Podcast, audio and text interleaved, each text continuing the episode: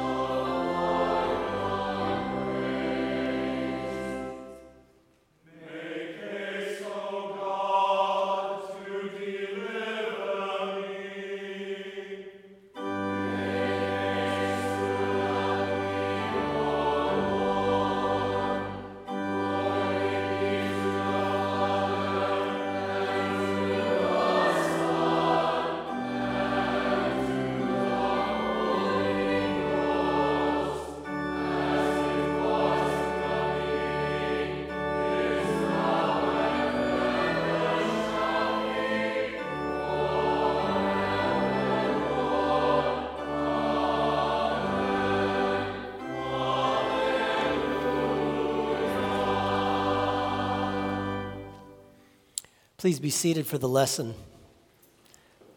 Lesson for this evening, which will also serve as the basis for our homily, is taken from the revelation given to Saint John, the twentieth chapter, verse six. Blessed and holy is the one who has a share in the first resurrection. The second death has no power over them. Instead, they will be priests of God and of Christ, and they will reign with him for a thousand years. Thanks be to God.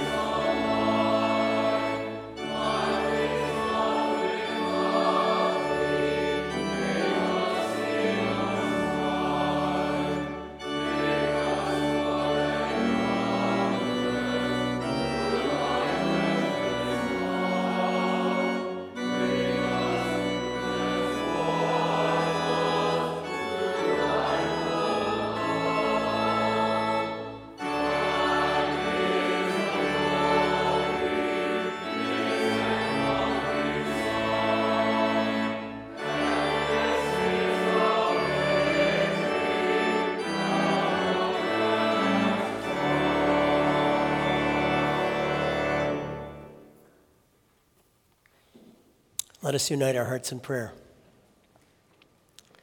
Our gracious Heavenly Father, we thank you that through the waters of baptism and by the repentance you have worked in our hearts, you have connected us to the risen Lord Jesus Christ and given us the wonderful hope of our own resurrection. We pray tonight that you would strengthen us in this faith, give us confidence in all that our Lord has done for us, that we may someday enjoy that wonderful resurrection of our own. We pray it all in his saving name. Amen. Dear fellow redeemed, God's grace, kindness, and compassion are yours to be found in the work of our Lord Jesus, the risen Christ. Amen. I'm going to read for us one more time our lesson for tonight, taken from John's Revelation, the twentieth chapter. Blessed and holy is the one who has a share in the first resurrection. The second death has no power over them. Instead, they will be priests of God and of Christ, and they will reign with him for a thousand years. These are your words, Heavenly Father. They are your truth. We pray that you would increase our faith through them. Amen. The widow's son had died before the prophet Elijah stretched himself out over that boy and brought him back to life. The young man of Nain had died before our Lord Jesus stopped the funeral procession and raised him back to life. Jairus' daughter, the little girl, had died before our Lord came and touched her hand and brought her back to life.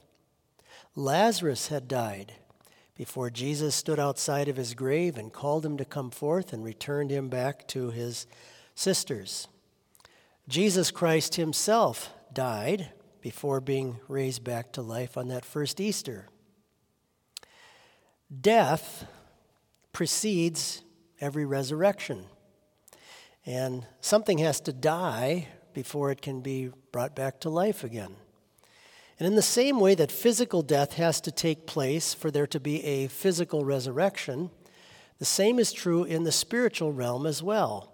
Spiritual death must take place before there can be in us a spiritual resurrection.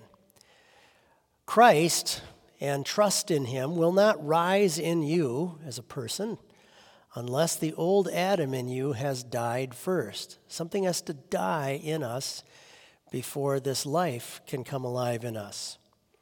However, unlike your physical body that will die only once, your old Adam dies, needs to die over and over again and will not die only once. And he cannot be destroyed in this life in just a single moment, the way our bodies can. He needs a daily death, a daily being put to death. As Luther once said, that he is to be drowned each day, and yet the problem is that he's such a good swimmer that he keeps popping his head out of the water.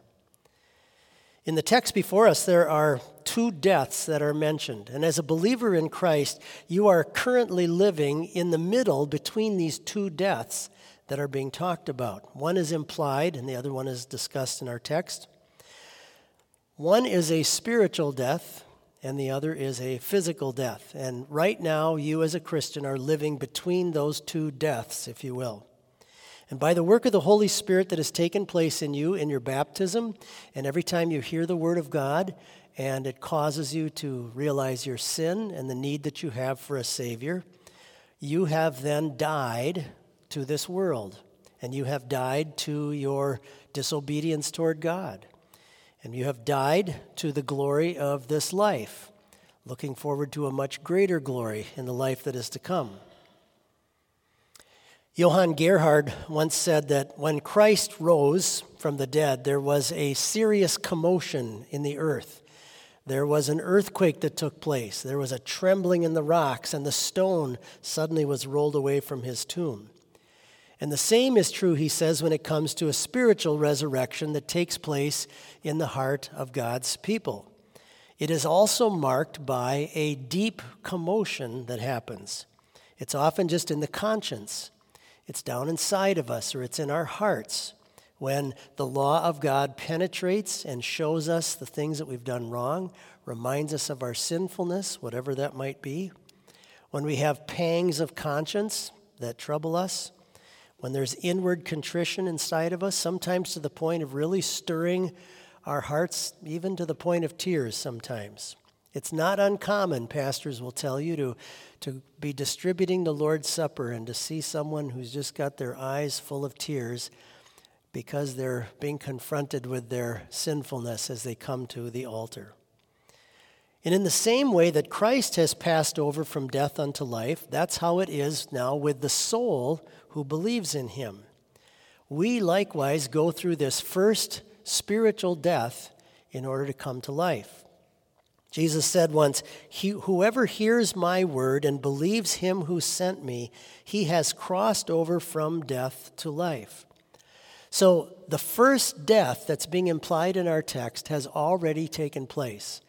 And that happens inside of you and me when the Holy Spirit kind of jerks our consciences and makes us realize what our real condition would be like before God and how desperately we need what our Savior has come to do for us. Back in twenty twenty-one, a few years ago, out in Los Angeles, uh, there was a report that w- that came to the Los Angeles Police Department. And basically what happened, there was a man that lived in a high-rise apartment building, and he was telling people in his building that his eighteenth floor apartment would be a perfect place for a sniper to shoot down at people. And another lady claimed that he had asked her if there was anybody that she knew of that needed killing. Because of this, the police burst into his apartment and raided his apartment, and sure enough found on the floor of that apartment, in the living room floor, an entire cache of guns, high-powered weapons, ammunition, thousands of bullets laid out. Many of the guns were loaded and appeared to be ready for use. They obviously took him into custody and confiscated all of those great weapons. Your Lord Jesus Christ, by the power of his resurrection, has burst into hell, and he has raided the devil's arsenal. He has entered his domain, and he has gathered up all of the worst weapons that he could have against you.